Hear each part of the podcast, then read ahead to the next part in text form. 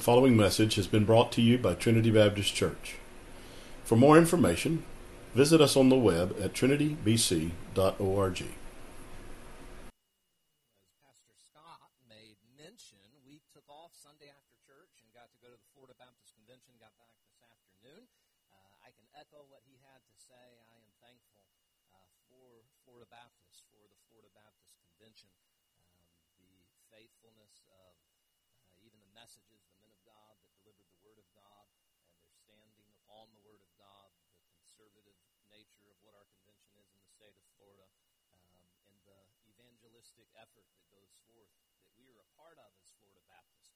Uh, thankful for the Florida Baptist Convention, great convention, uh, but I'm also thankful being gone Monday or Sunday, Monday, Tuesday, and then coming back this morning. I got to sit under some great preaching, and tonight I get to sit under some uh, great preaching as well.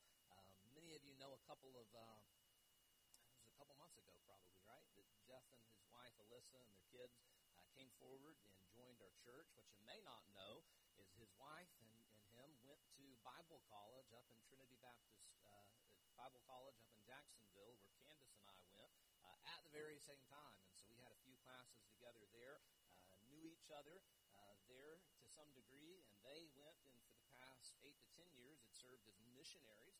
And they, God, for this season of their life, had actually brought them to the little, little town of Keystone Heights.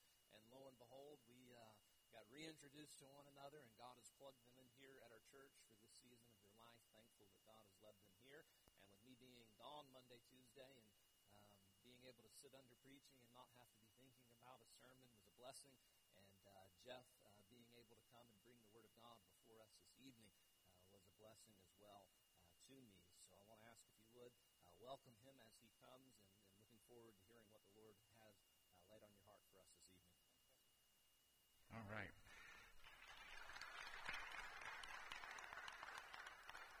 Phew.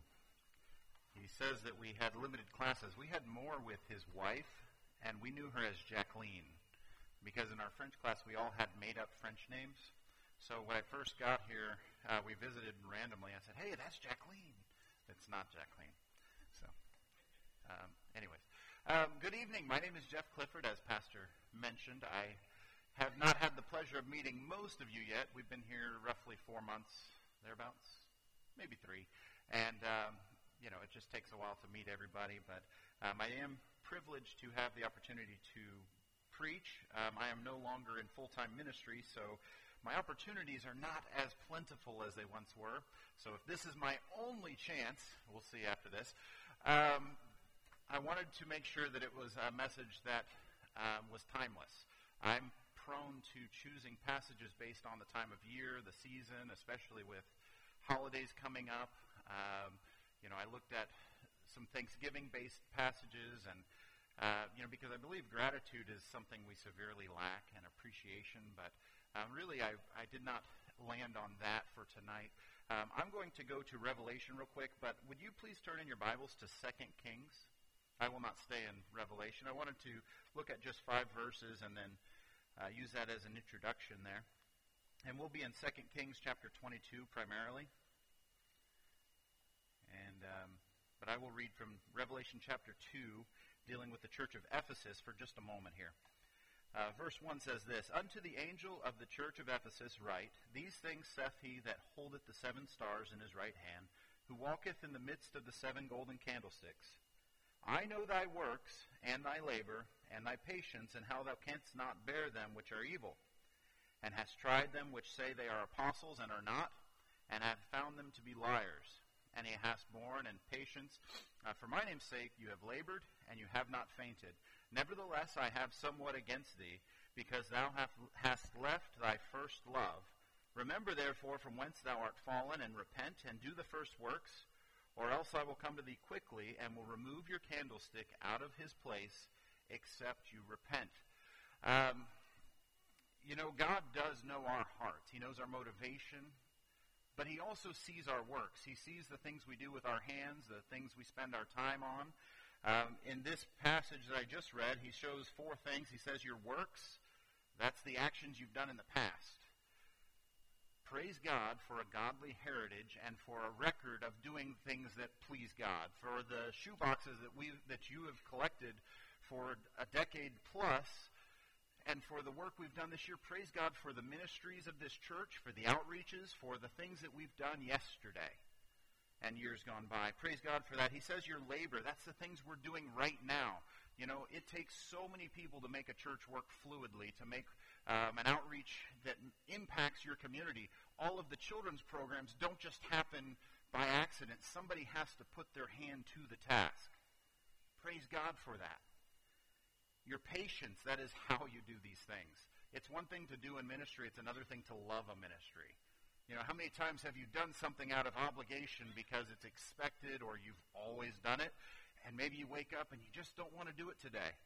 According to this, God was looking at them and saying, Hey, I know that you have a patience for the ministry, for the work. And he applauds that. He also says your stand on holiness, he applauds. He looks at their how they hated evil, how they wanted to live righteous lives, and he said, This is all good. But I have one thing against you. You've left your first love. You say, how can that be? They're doing all the right things. They've got the right attitude. They're, they're trying to do what's right. But how can it be that they've lost that fire? Friends, as we approach this Thanksgiving season and Christmas season, I know it's a little early for Mariah Carey just yet, but we're almost there. As we approach the season of, of Christmas and Thanksgiving, I think we need to go into it with a renewed fire, a, a rekindled love for the work of God, not just because it's what we always do, but because it's where our heart and our passion truly lie. Let's look at this passage that um, will be in Second Kings. I'm going to flip there now. Um, you know, sometimes we get distracted and discontent and disillusioned with what we're doing. Uh, maybe it's like Peter, where we look to this side or that side and get a little distracted. The waves that are over there, and we, we start to go down. Or maybe it's like David, where we are not where we're supposed to be and we're looking at someone we shouldn't be looking towards. Maybe it's something like Thomas, and we just start to doubt is Jesus really coming back? Is he really going to do, you know, we just kind of relax. Maybe we get too busy with our own work, like Martha. You know, that's me. Have you ever been so busy that you didn't actually stop to realize why you're doing it? I know if you've got young children and they're in sports and hobbies and you got Awana and church and, and school, and man, it can go by so quick to where you just say, well, I don't even have any time to read. I don't have time to pray. You know, when our fire dwindles from a roaring, all consuming fire to the mere embers of what it once was, how do we relight it? How do we get some energy back? You know, I, I work with. Uh, in construction, and everyone there is always drinking energy drinks, like five a day. These guys don't move faster just because they're drinking energy drinks. I don't know what they're doing, but they're drinking them, and they still don't have that pep. What do we do to get back the pep in our walk? Our Christian walk, not just our daily walk, how do you wake up? I don't know. We just do what we do. But how do we wake up spiritually? Let's find from the Bible what we do to reignite that fire. What do we do to feed the godly fire in our lives? Second Kings 22 or 222. Pardon me. Second. It's been a while. I told you I don't do this every day. Uh, Second Kings 22 verse 1 and 2. Josiah was eight years old when he began to reign, and he reigned thirty and one years in Jerusalem. And his mother's name was Jedidah the mother or the daughter of Adaiah of Boscath, and he did that which was right in the sight of the Lord, and walked in all the way of David his father, and turned not aside to the right hand or the left. Man, he's doing good so far. Started off as king at eight. Pretty cool. I can't imagine what trouble you'd get in if you were king at eight. I, don't. I was thinking, you know, um, it'd be pretty hard to get me to clean my room or to do my chores. I'd have people for that. Um, how do you train an eight year old to do what's right? But here he gets that authority, and according to the Bible, he begins to search for the Lord, to try to do what is right in the eyes of God. You see, um, he's doing pretty good. Verses 3 through 7. And it came to pass in the 18th year of King Josiah that the king sent uh, his son uh, Uzziah, the son of Meshullam, the scribe, to the house of the Lord, saying, Go to Hilkiah the high priest, that he may sum up the silver which is brought into the house of the Lord, which the keepers of the door have gathered of the people, and let them deliver it into the hand of the doers of the work, that have oversight of the house of the Lord, and let them give it to the doers of the work in the house of the Lord, to repair the breaches of the house, unto carpenters and builders and masons, to buy timber and hewn stone to repair the house Howbeit there was no reckoning made with them of the money that was delivered into their hand because they dealt faithfully. Okay, so this young king in the tenth year of his reign, pardon me, yes, his was it? Anyways, um, in his ten years into his reign, he goes and decides to form a committee. That's pretty good. He's a Baptist. He forms a committee, and they have this, this board of, of trustees. They're going to repair the temple. The, the walls are beaten down. The, the building has been in disrepair. Honestly, the false religions have been taking away most of the, the funds because they've been building high places. They've been supporting their works. You know, the flashy, the impressive, the modern, the trendy took over um, the day, and the church started, or the temple started to fall by the wayside. And he says, We're going to do a good work. Let's form a committee and figure out how much money we have. Hey, he's doing good. You know, it's always wise to do that. Um, look at uh, verse 8. And Hilkiah the high priest said to Shaphan the scribe, I have found the book of the law in the house of the Lord. And Hilkiah gave the book to Shaphan, and he read it. That verse makes me really confused. So it gives me a few thoughts. One is, wait, you didn't know it was there? You didn't know the Word of God was in the house of God? Now, there are, the historians say that at this time it would have been hidden in the walls. That's like they were knocking out a wall and they found a hidden copy of the Word of God because it was there to be protected against um, armies and invaders and everything else. But what have they been teaching? They didn't have the Word of God. The priest, the high priest, comes out and says, Hey, look what I found. I, what's this? And he starts to read it. Wow, this is this is new information. Two, what have you been teaching? So you didn't know it was there? Two, what have you been teaching? Obviously, Josiah is the young man of God at this point. He's the king. He's doing right. So he knows something of God, but what does he how does he know it? Friends, it's like he was grown in a Christ, or a culture of, of religion that knew that he should be a good man and knew to do the right thing, knew to serve God, knew to but he wasn't in the Word. Friends, I've lived my life like that at periods where I just knew to do right. I grew up in a Christianish home and I spoke Christianese and I went to the places I was supposed to and didn't go where I shouldn't. That Christianese may have kept me out of some trouble, but is it really godliness or just goodliness? There's a big difference between godly and goodly. I know that's not a real word.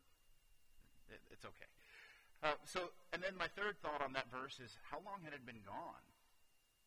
The high priest didn't know it was there. It's kind of like, did anybody know? It's like in Judges when we talk about Samson, who has been betrayed by Delilah time and time again. And then when his power from God was gone, he didn't even know it was there. The Bible says he wist not that the Lord had departed from him. If we lost the Word of God tomorrow, would we know where it went? You know, we have Awana going on next door where we teach them verses like, Thy word have I hid in my heart that I might not sin against thee. Well, you know what? Someday it may come to a point where all you have of the scripture is what you have put in your heart. Maybe your eyes will fail you, maybe your mind will leave you, but what you have hid in your heart will remain. Friends, they didn't even know it was gone. Verse, uh, we'll read on. Verse 9. Nevertheless, priests of the high places came not to the altar of the Lord. Oh, pardon me, I'm skipping ahead. And Shaphan the scribe came to the king and brought the king word again and said, Your servants have gathered the money that was found in the house and have delivered it into the hands of them to do the work that have oversight of the house of the Lord. And Shaphan the scribe showed the king, saying, Hilkiah the priest has delivered me a book. And Shaphan read it before the king. Verse 11, and we'll pause after that. And it came to pass when the king had heard the words of the book of the law, He tore his clothes. This young man, in his early 20s, hears the Word of God read aloud for the first time in his life. Friends, we speak of these boxes going to children overseas and, and how they'll be exposed to opportunities to interact with Christ on a personal level. Praise God for the, the Word of God getting into anyone's hands. But here we have the leader of God's people encountering the Word of God for the first time in his life. And what is the interaction? Does he shout and praise?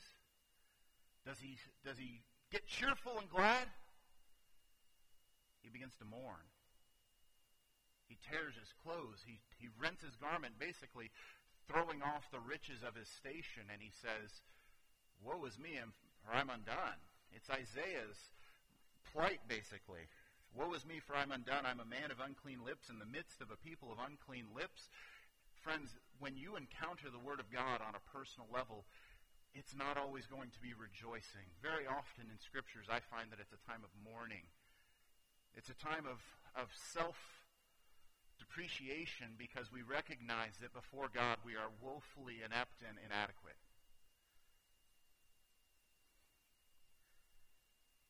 You see, when we see God through His Word, we see at least two things. The first is our failings and the second is his righteousness. Look at chapter 23. And the king sent, and they gathered unto all the elders of Judah and of Jerusalem. And the king went to the house of the Lord, and all the men of Judah, and all the inhabitants of Jerusalem with him. And the priests and the prophets, and all the people, both small and great, and he read in their ears all the words of the book of the covenant which was found in the house of the Lord. Friends, that's a leader.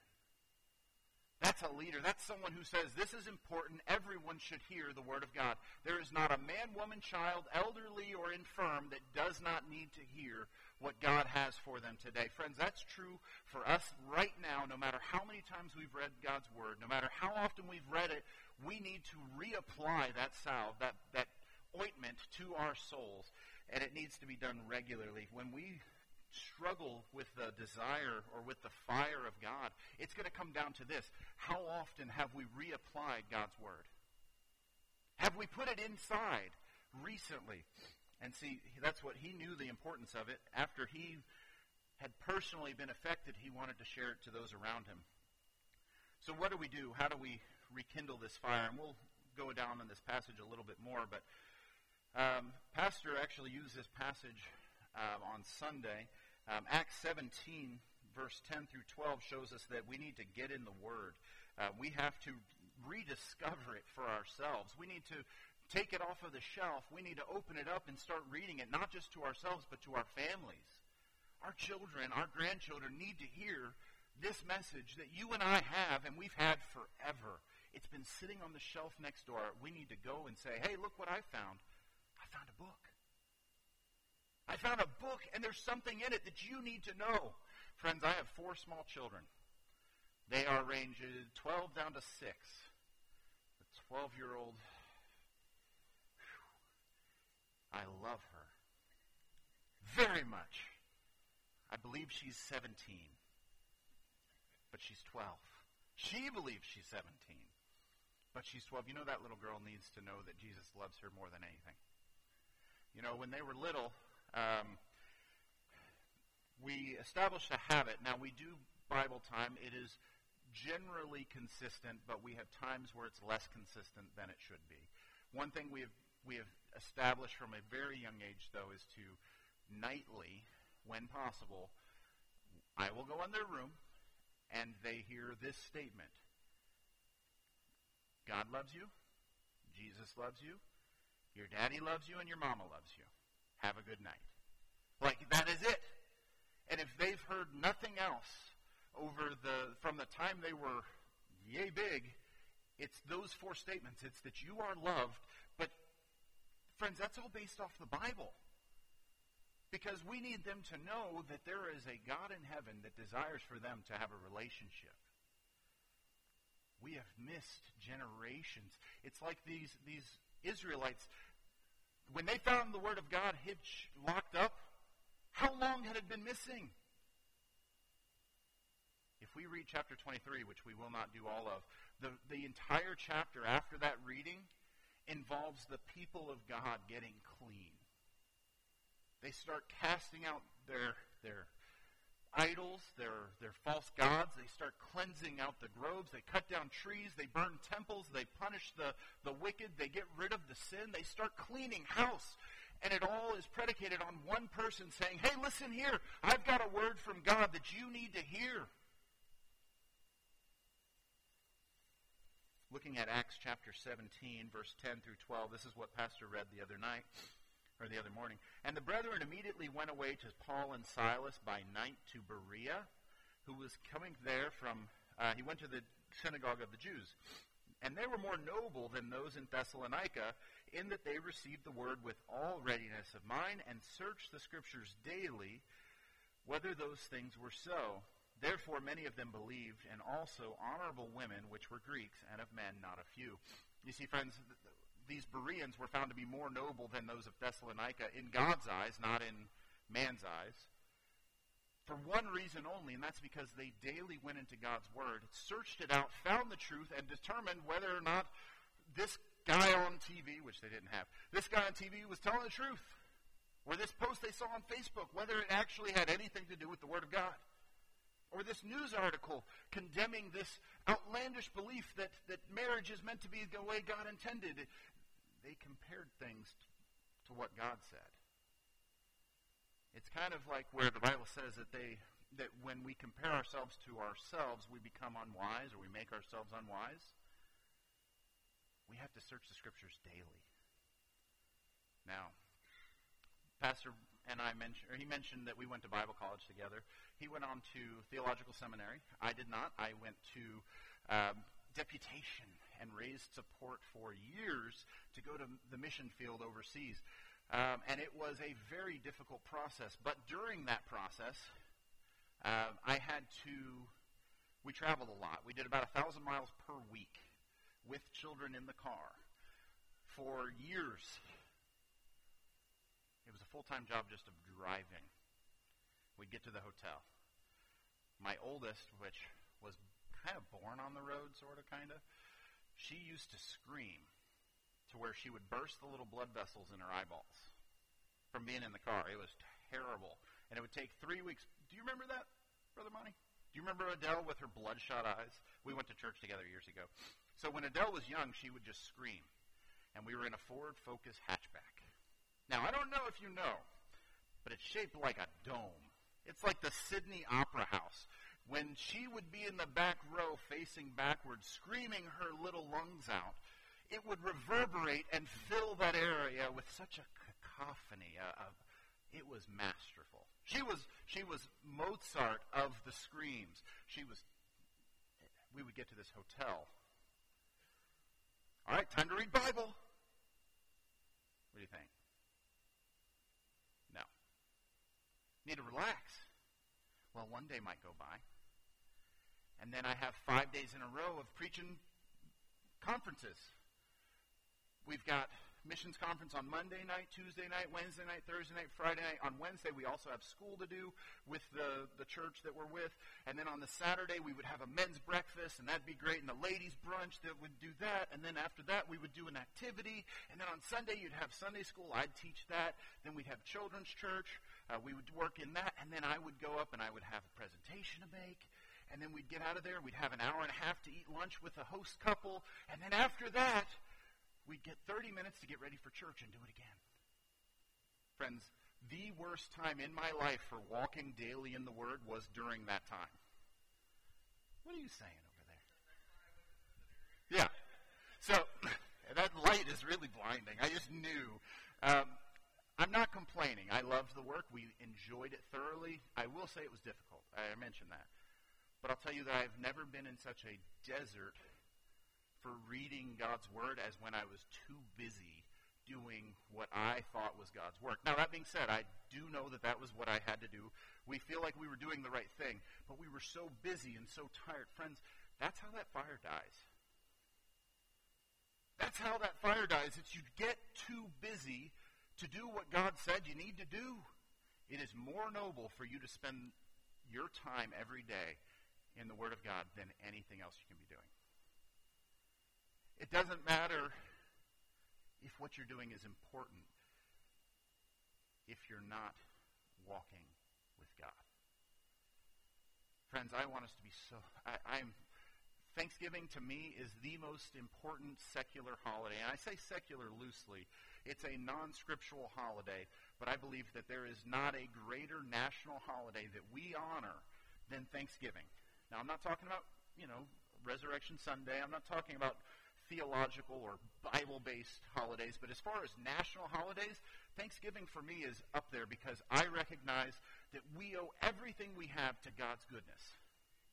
There is not there it's not me, it's not even being thankful for each other, which the world wants to make it that way. Listen to some advertisements and they want you to send flowers because now I think we need to be thankful for our mothers and our wives and our family members, but it's all about being thankful to God. But how can you get there if you don't recognize how much He's done for you? If I don't recognize the sorry state that I'm in without Him, how can I truly go to Him with humble thanksgiving and not simply think I have earned it or I've deserved it or someone bought it for me. That is, somebody brought our freedom and we, you know, I, we applaud our veterans. We love Veterans Day. We just had that. We love Memorial Day. Someone did do that, but God owes, we owe him the glory. Anyways, I get a little sidetracked. And I'm out of practice, so just bear with me. Um, when we look at, at this verse, or at this section in in uh, Acts where we deal with the Bereans. They were excellent not because of their good works, because of the money they donated, because of the, the work they were doing, but because they studied God's Word. Friends, I believe these things go hand in hand. I have never seen anyone who is in the Word that doesn't want to tell someone about the Word. I've never met anyone who sees the importance of the Great Commission and doesn't say, you know what, maybe I should tell my coworker about Jesus. These fires, once it starts to burn, it will spread. But when the embers are cold, when it starts to dwindle, it's going to take some work. It's the, the old saying the preacher would say, if this doesn't light your fire, then your wood's wet. You know, we've, we've done that. We've let it grow cold sometimes. And I'm not accusing anyone. I've not been here long enough to know anyone by name and to be pointing it out and saying, Bobby, this is all on you. Um, but I do, I can pick on him, right? Okay, sorry. Um, all right. he's in my class. Um, but anyway, and he's Jacqueline's brother. Um, anyways, um, so we can look at, I don't know anyone in here. I'm not saying that we have failed as a church. I'm not saying that we failed as people, but I do know this. If we're not careful, God will have that same message for us that I read out of Revelation, which is, Nevertheless, I have somewhat against I've seen your actions. I've seen what you are doing. I've seen your attitude. But there's this one thing, and it's this. You've left your first passion. Man, that passion of a newborn Christian is something special, isn't it? Have you ever, I hope you've experienced it, but to see it, my youngest child is six years old. The other night she did what six year olds do, and that is delay bedtime as much as possible. But she does it in the sweetest way possible. She comes out, she's boo-hooing, she's just, Daddy, I'll never see Mayana again. And she, it's a friend of hers. And we're like, well, I, I think you will. And it'll be all right. Do you need to pray? And we sent her off two seconds late. Two seconds. She didn't even go to her bed. Daddy, how can I know that she's going to heaven? You know, and just crying. I said, What do you mean, sweetheart? Well, nobody can know if they're going to heaven. Well, help me. Under, help me understand what you mean. And then she basically, I think it was stall tactics. It was expert level because I'm not going to turn that down.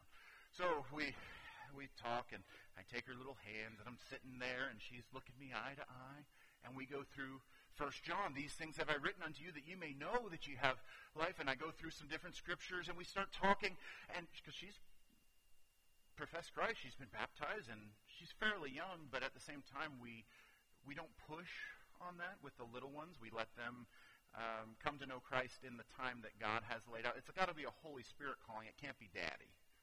And so we're we're you know I'm sitting there talking with her, And she walks me through the plan of salvation pretty clearly. Now, she had some help. I kept her on task because she wanted to keep getting rabbit trailed. And I, I was like, how?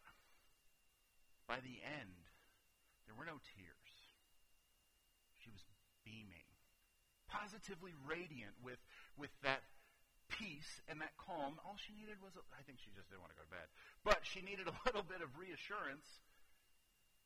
And then when she went off, you could tell that she was going to rest at ease that night.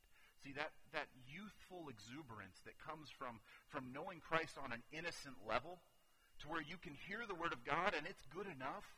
There's no doubt. There's no second guessing. You don't have to question it. We don't let our logic come into play and say, well, if this is true, then, and we, we just accept it. That youthful acceptance of Christ. Take me back. Relight that fire in me. I hope that we regularly are tending our fires. All right, let's move on. 2 Timothy 3, another very familiar passage as it re- deals with, with Scripture. Verse 15 and 16, and that from a child thou hast known the Holy Scriptures, which are able to make thee wise unto salvation through faith which is in Christ Jesus. All Scripture is given by inspiration of God and is profitable for doctrine, for reproof, for correction, for instruction in righteousness, that the man of God may be perfect, throughly furnished unto all good works. Now, that word throughly there may be thoroughly. Is it thoroughly in New King? I believe thoroughly. Um, I like both. I like thoroughly, but throughly is a little different. Now, do you remember Dr. Kendall? Okay. So you know. He was um he's an older gentleman and I know I'm sorry with the sidebar conversation. It's rude. I apologize. Um we went ooh, that was loud, sorry. Um, so we went to Dr. Kendall's class and he was an English guy. He was the guy that helped redo the Strong's Concordance. He did 250,000 words in it and they said, "This is great. When will we get the other half?" He's like, What, what? And then he could, proceeded to, to help redo the other half of the Strong Concordance. He didn't write his name in it. You'll never find his name in there. He was one of the most humble men I ever met, but he was never, I don't know of anyone that outclassed his mind. And he would tell us, well, why is that word there? If they were the same word, they'd be spelled the same. If they're spelled differently, then they're different words. So the word throughly there doesn't just mean thorough, which is like a good mixture. Throughly is packed shelf to shelf the whole way. From the beginning till the end, that room is packed throughly. From the moment you got in the door to the other door, it is throughly packed. It's not just mixed, it is stuffed. See, friends, you if you want to be complete and furnished for good works, you have to put the Word of God in there. You got to fill it to the rafters. Those boxes, the shipping containers out there that are going to go out with all of these these thousands of of shoe boxes all around the world. That thing, we want it full how much? Slam packed. We got to get 350 more on one of them, and the other one needs to be full so that we can send it out and know that it's going to as many places. Friends, that's our lives. If we're not stuffing our lives with the, the Word of God, what are we putting in there? What else are we giving room to? Well, I really like this or that. You know what? I'm not saying that we have to be monks and have the funny little haircut and wear the brown robes, but I am saying that if we are not in our in God's word daily, we are letting the wrong things in. I've been guilty of it. I've focused on worldly things. I've let hobbies become idols. I wouldn't say idols in the sense of bowing down, but I would say in taking up my mind when I shouldn't let it. You know what? There have been days where Sunday football was more important than it should have been. And I'm not a huge football guy, so I don't feel that. But you know what? There's times where anything out of balance needs to be cleansed. Anyways, we'll move on. Uh, so, number one, we need to get in the Word to rekindle the fire. Two is we need to allow the Holy Spirit to do its work. You see, in this verse we just read in 2 Timothy, look at verse 15. It says, And from a child you have known the Holy Scriptures, again, you've been in the Word, which are able to make thee wise unto salvation through faith. Now, some people do.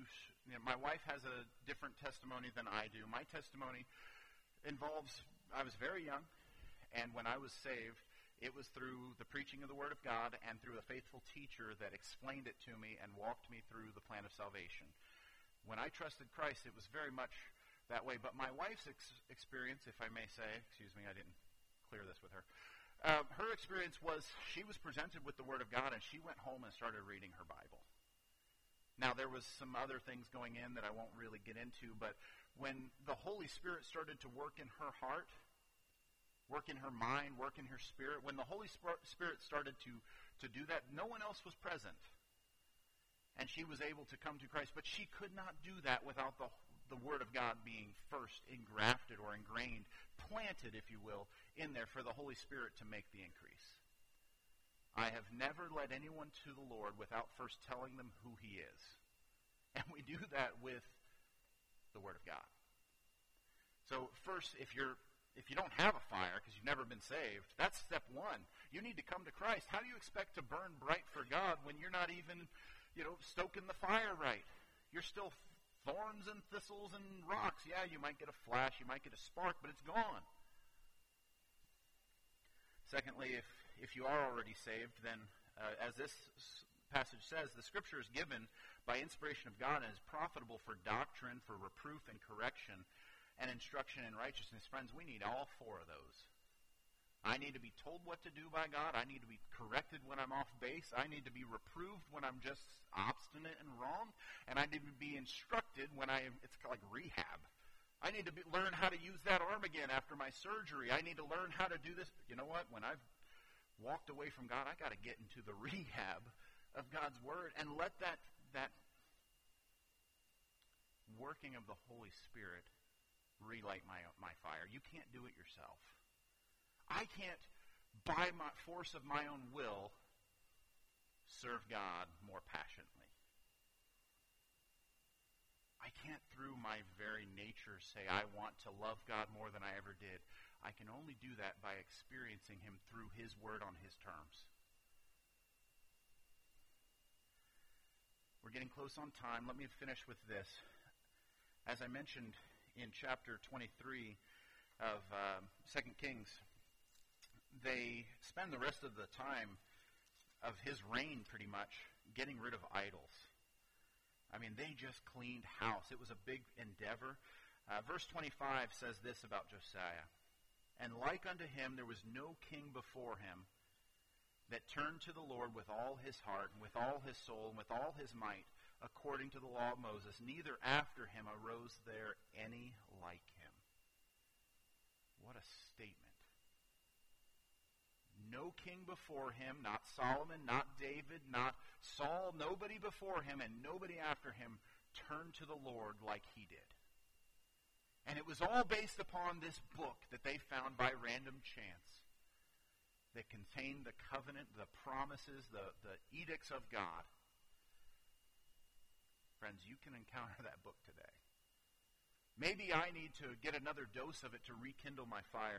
See, I need to clean out the idols of my comfort, my entertainment, my work, my worldliness, my sports or pride, money, etc. You fill in the blank. What do you have set up in your life that needs to be cast down and you will only see it with the revealing light of God's Word.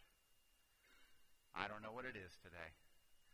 I'm not accusing anyone of anything. I'm saying this. If, if the Word of God can, can go through the churches of Asia and see the problems in every single one of them, I think we need to be very careful before we assume that we are perfect and upright before God if we have not searched God's Word diligently.